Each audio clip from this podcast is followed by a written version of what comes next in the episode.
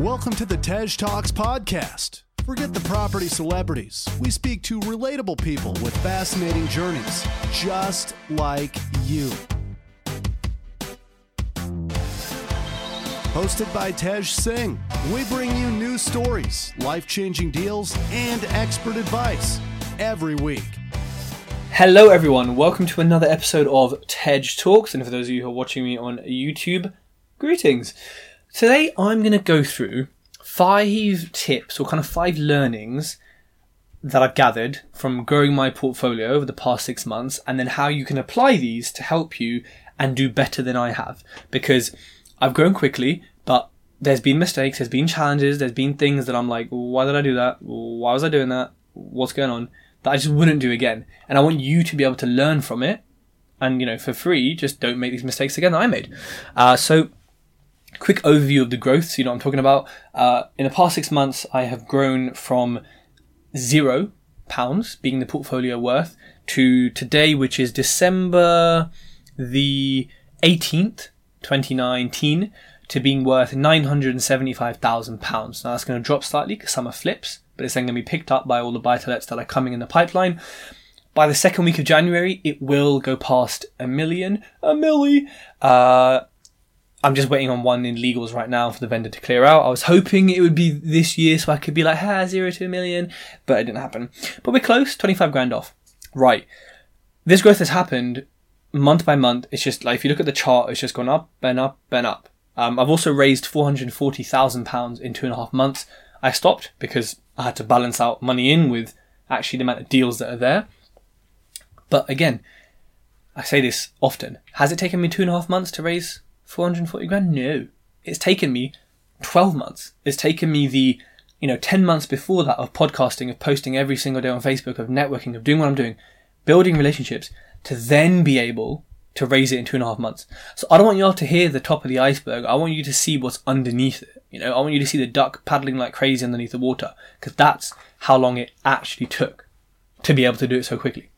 Um, with the portfolio again, did it take six months to go that quickly? No, it took 12. It took six months before of networking and building and doing things that are vital but people don't want to do. So from that, here are my five tips. Five tips! That's not a voiceover, by the way, that's me. I know you thought it was, but it's me. Um, first tip is I got 99 problems. Literally, everything is a problem, everything is a challenge. You are the accountant, the bookkeeper, the podcaster, the brander, the marketer, the buying houses, the selling houses person, the, the legal pack reader, the auction bidder, the interior designer, the finding cheap materials, the project manager, the manager, the let it. Yes, some is outsourced, but you are literally, you are the business. You're doing everything in the business, especially at the start. Like, everything is going to be a challenge. Things are going to go wrong, and you're going to have so much going on at one time. And so, you know, I'm going to give you some tips in this and how to kind of balance that out. But, like, just be ready. Just be ready to be overwhelmed at the best of times, you know? And like, yes, if you love your job, then, you know, you never work a day in your life, uh, but, you know, you're still gonna find it painful.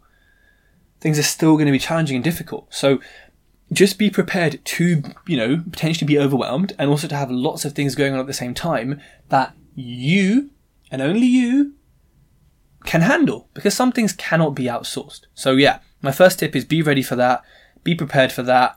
Um, w- when it happens, don't be anxious. Don't let your emotions get a hold of you. Balance things out. And that's my second point is balance. So how can you balance these 99 problems that you have? Use a CRM, use a whiteboard, use to-do lists, use a Pomodoro technique, Google it, on how to, to focus down on your work. Um, you know, set boundaries physically from your workspace and your home space if you work at home. Set boundaries of time of, you know, where you're spending certain time and what you do in certain places. Make sure things are balanced between work and life. Like, look, it's going to be work, it's going to be life, especially as you're hustling and growing. But, you know, set enough. But set what I call like non-negotiables. So what that means is things that you there's two aspects, right? Non-negotiables first is things you will not negotiate on doing. So going to the gym every day, eating healthily, um, seeing your mum every weekend, spending X amount of time with the kids every day. That is non-negotiable. how busy you are, you are doing it. But then also you could have, as you're developing your business, non-negotiables are things that you will not do. If you're like, I am not doing bookkeeping, hell no, then that's a non-negotiable. You ain't doing bookkeeping. Find someone to do it, whether it's in the Philippines or the UK or whatever. That's non-negotiable. You don't want to shop for cheap taps, you know, for your refurb? Non-negotiable. Get someone else to do it. Get a builder to do it. Whatever.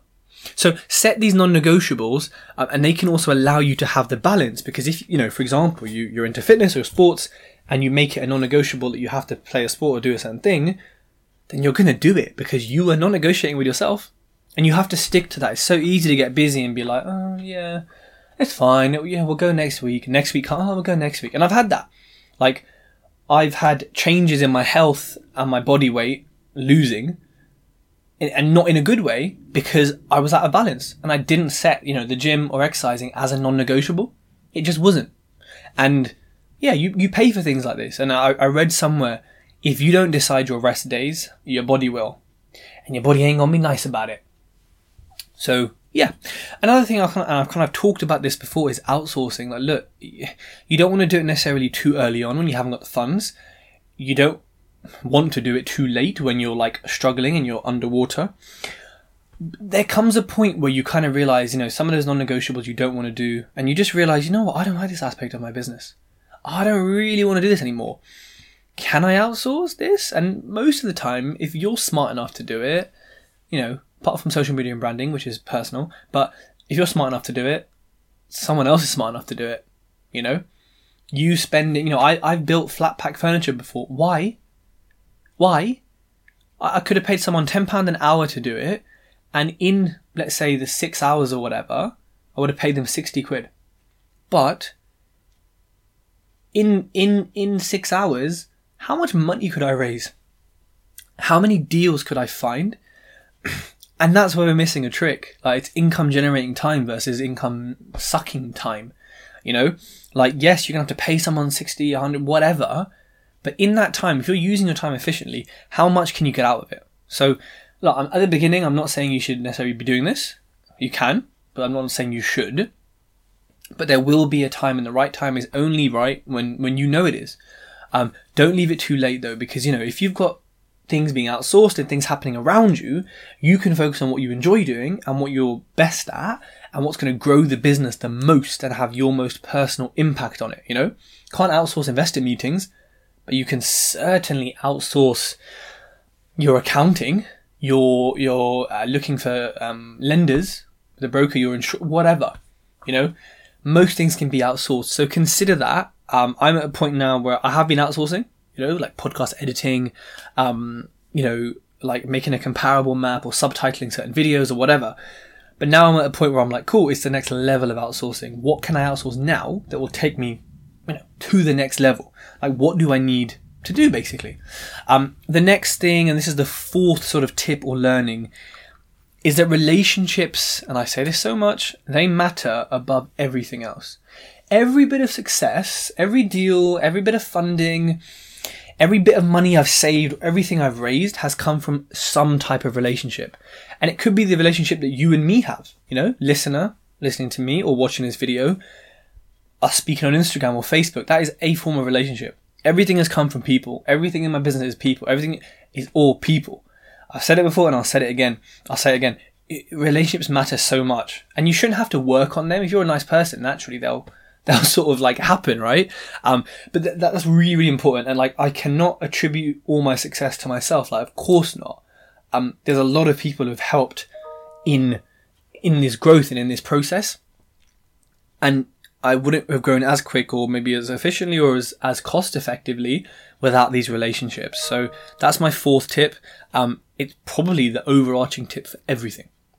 Uh, my next tip is that growth will slap your face. If you want to grow quickly, you can and you will. And when it happens, your build team won't be able to handle your growth. Your accountant won't be able to handle in and out. Maybe they should be able to. Your solicitor may not be able to handle a number of transactions and how quickly they're going. Um, your broker may not be able to, like, you know, stress testing, right? There's only one way to stress test. Yeah, you can do it on a spreadsheet, but in life, you've got to go through the stress to test it.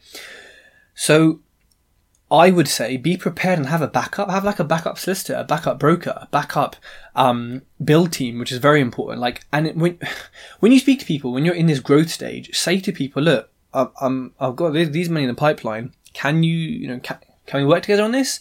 Should I find someone else? You know, are you cool with the capacity?" And then you ask for a discount because you say, "Look how much work I'm giving you." Um, but like growth will kick you about a bit, and that's not a bad thing because you know you got to get punched to be able to take a punch. Uh, but just be ready for like if you want growth, it will happen. Like you know, I probably didn't believe in myself enough, and then all this growth happened, and I was like, okay, we are growing. You know, like when you're growing up as a kid, you're growing pains, your joints hurt. it's the same sort of thing. And that's why the other tips that I've given are things that we should be doing kind of before and during this growth to ensure that you don't get slapped around too much by the growth and you can carry on on that trajectory without having to plateau or take a dip or whatever. And sometimes in that growth, you're like, oh my god, there's so much going on, let me hold off on the future. No. Always build that pipeline because before you know it, all the houses are through conveyancing, they're in refurb, and you're like, oh, what's next? Or they're or they're done in refurb and they're being let, and you're like, cool. So I have uh, I have no more properties. So these are five tips to help you grow your portfolio. Uh, you know, if you're just starting out, then you know I think these are still useful, but they're probably more useful if you've got maybe one or two properties, rent to rent, whatever they are, and you're thinking, cool, now it's time to actually grow. We've got the start. You know, we've kind of been through the baptism by fire. We've been through the bullshit. We understand conveyancing. Lol. Does anyone understand it? And and we're ready for growth. So I hope this has been helpful. Another reminder, my Earn and Learn program and also passive investments, if you don't really give a crap about property or about learning, um, are also open for investments for 2020. So please get in touch with me or visit tejinvest.com for more information and to see the kind of projects I am working on.